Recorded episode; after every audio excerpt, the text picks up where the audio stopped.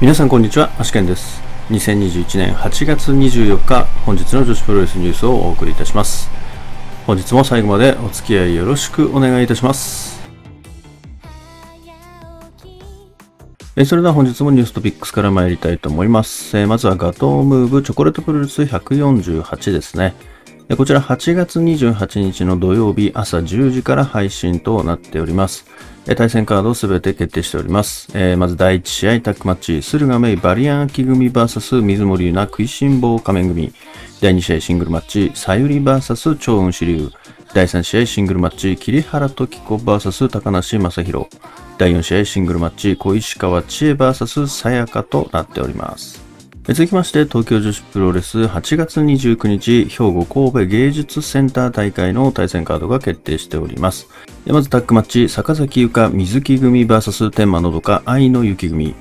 6人タッグマッチ、山下美優のは光、遠藤アリス組 VS 辰巳理香、渡辺美優、鈴芽組。タッグマッチ、伊藤真希、楽組 VS 真由美未来、猫春菜組。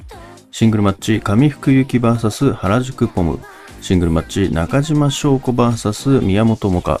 タッグマッチ、ハイパーミサオ、鳥羽美茅組 VS 小橋まりか、角田直組となっております。え続きまして、マーベラスから、えお知らせです。えコロナ感染者が日々多くなっている中、えいかにお客様に安心して楽しんでいただけるか、皆でミーティングを重ねた結果、9月12日までの緊急事態宣言の期間中のイベントをすべて無観客とさせていただくことになりましたということですね。えーで、ここにですね、該当する大会としましては、8月28日の上野恩賜公演大会と、えー9月10日の新木場大会になりますということで、この2大会は配信という形のみで、えーお届けさせていただきますということになっております。で、8月28日の上野大会の方は、えー内容を変更しまして、えーイベントのみを行う形になるということですね。ただこのイベントの様子を、えー配信するということですね。で、9月10日の新木場大会の方は、え新木場で、えかつ試合をですね、配信するということになるみたいですね。えそれでは本日の試合結果に参りたいと思います。え本日はこれがプロレスのみとなっております。これがプロレス、本日の対戦カードは、えー、サキ VS サエのシングルマッチとなっております。えー結果としましては10分29秒カワイルドバスターからの体固めでサキ選手の勝利となっております。それでは明日の興行予定に参りたいと思います。えー明日はですね、まずこれがプロレスが18時から、えーそれからアイスリボンピースパーティーが19時から、えーアイスリボン道場で開催予定となっております。えまずこれがプロレスの方は、えー明日参戦予定選手としまして、えー花園桃香選手と佐江選手となっておりますので、えーおそらくこの2人のシングルマッチかと思います。え続きまして、アイスリボンピースパーティー第87戦ですね。こちら対戦カードをおさらいしておきます。でまず第1試合シングルマッチ、交互桃 VS サラン。第2試合タッグマッチ、トトロサツキ朝日組 VS マドレーヌ大空知恵組。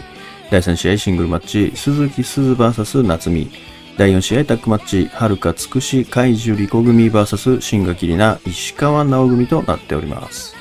それでは Today's Impressions ですけれども、まずはですね、チョコプロ148の方ですかね。こちら8月28日、えー8月28日はですね、この、まあ、さゆり選手とか、桐原選手、小石川選手、さやか選手、ルルペンシル選手、まあ、こちら4期生と呼ばれてるんですかね、の、え2周年ですね。8月28日にデビューしてますので、えー今年で2周年ということで、まあ、その、記念大会的な、ことになってますね。まあ、とはいえですね、この中でですね、第1試合ですね、これ。第1試合がめちゃくちゃ面白そうな対戦カードになってるっていうところですよね。駿河メバリアンキ組のこのベストブローズに対して、えーユナモンと食いしん坊仮面ですね。これ、これ、かなり見たいですね。これはめちゃくちゃ見たいカードですね。で、まあ、第2試合ではですね、えーまあ、ドラゴン忍者として、えー今、パートナーとして、タッグパートナーとして組んでる同士で、えーまあ、シングルマッチということですよね。で、桐原選手は、まあ、高梨選手とのシングルマッチ、で、えー、まあ、メインでは小石川選手と沙香選手ということでですね、まあ、デビューした当時は、えー、まあ、どっちか、どっちかというとというか、あの、まあ、沙香選手の方が、結構この、何人でしたかね、6人でしたか、の中で、えー、まあ、多分一番、まあ、注目と言ったらおかしいですけど、多分一番、その中では、えー、まあ、押していこうという感じがあったと思うんですけど、まあ、今となってはその中でやっぱり小石川選手が、まあ、一番そのプロレスラーとしての活動だったりとか、え、はなんか一番伸びてるような感じしますよね。でも小石川選手は、まあもともと4人がデビューする予定でしたけども、その後に、まあ、さゆり選手と小石川選手が、まあ、滑り込みで入ってきたような感じに、だったので、まあ正直ここまで、あの、続くとは思ってなかったですよね。まあそれでも、まあですね、ここまでやってきて、まあ、あのー、多分この6人の中では、やっぱり、他団体に出た経験があるのって小石川選手くらいじゃないですかね。桐原選手もあれか、ベストボディジャパンとか出てたか。でも多分、たくさん出てるのは小石川選手だと思いますからね。まあ本当になんか意外と言ってはあれですけど、一番なんかこの、ロコプロガトムに今ハマってる選手なんじゃないんですかね。まあなのでこの二人はやっぱりこうデビュー前からですね、えー、まあデビューしてから、まあ続けてこう見てる方にとってはかなり、まあエモいシングルマッチにはなるんじゃないかなと思いますよね。まあ、ある意味こう、まあ、同期として、えー、まあ、まあ、さやか選手もその休んでる時期とかもありましたから、まあ、その時期ずっと小石川選手はですね、この6人の中で、やっぱこの4期生の中では一番活動的にこう動いてた選手だと思いますからね。まあそういう意味ではまあ立場的にと言ったらあれですけど、ちょっと逆転してる部分ってあると思うんですよね。まあなので、多分このメインのシングルマッチっていうのはなかなか感慨深い試合にはなるんじゃないかなと思いますけどね。それからマーベラスが、えー、9月12までの間のイベントは全てまあ無観客で配信を行うということが決定したみたいですけどね。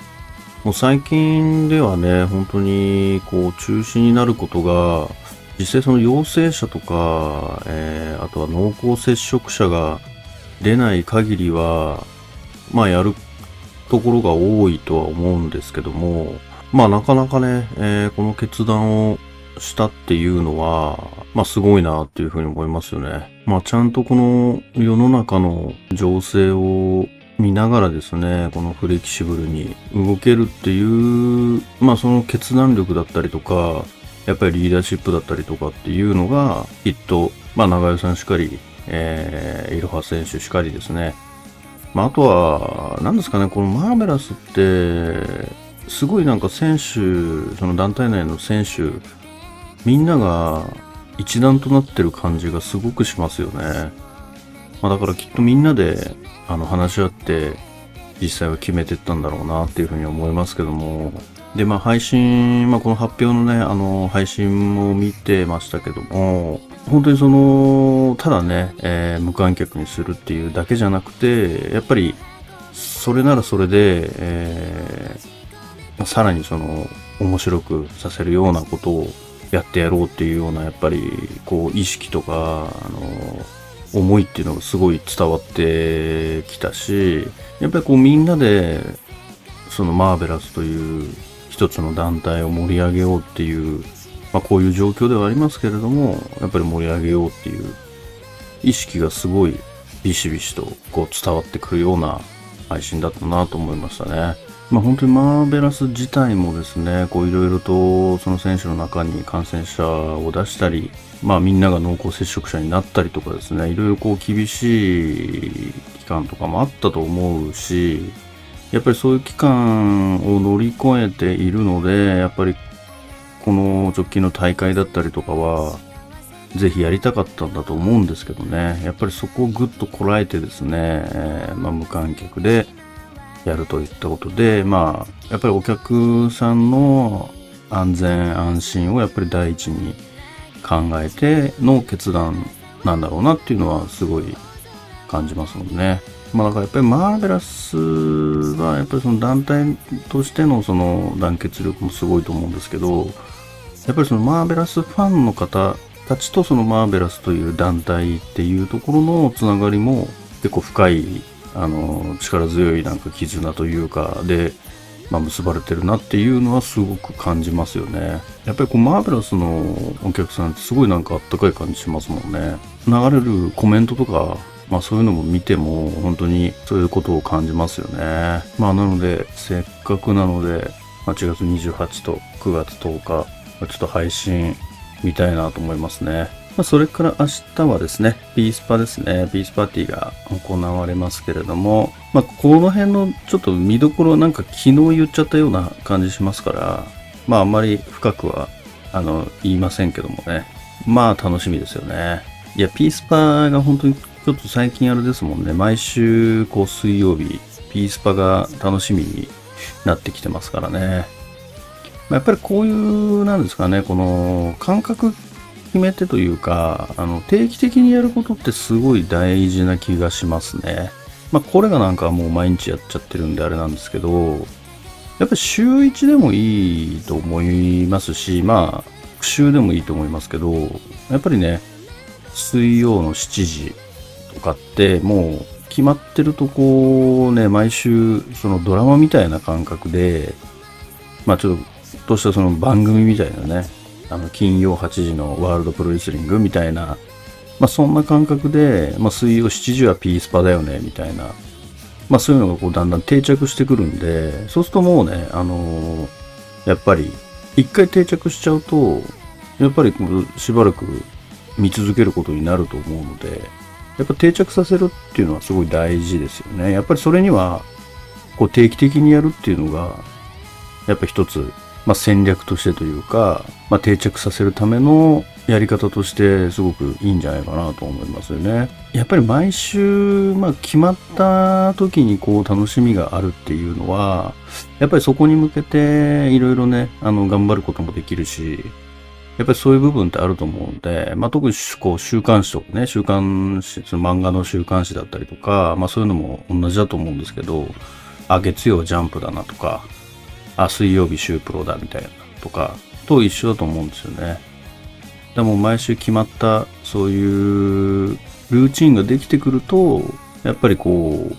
見てくれる人もね、こうどんどん増えていくとは思うんですけどね。まああとはね、こう、そういう風にやってるっていうのもやっぱ知らせないとね、あの意味ないと思いますからね。やっぱりその知らせるっていうのが知ってもらうっていうのが本当に一番難しいとこですよね。やっぱり自分もこうしてこう YouTube、まあ、やってみて一番思うのはそこですよね。やっぱいかに知ってもらうかっていうところですよね。知られてないってことはやっぱり存在してないのと同じことですから、やっぱりいかに知らせられるかっていうところが一番のポイントかなとは思いますけども、まあそれにしてもちょっとね、あの、チャンネル登録者数がもう足踏み状態になってますから、ちょっと何かしらしないとですね、年内500人到達しないですね、目標の。まあ、ということで、えー、明日はピースパを見ますので、えー、明日はピーパピースパの感想。これ速報どうしようかな。速報はじゃあできたらしますね。えそれでは本日の女子プロレスニュースはここまでとしたいと思います。もしこのニュースが良かったと思いましたら、高評価やいいねをお願いいたします。また毎日ニュースの方更新しておりますので、ぜひチャンネル登録やフォローの方もよろしくお願いいたします。それではまた明日最後までお付き合いいただきましてありがとうございました。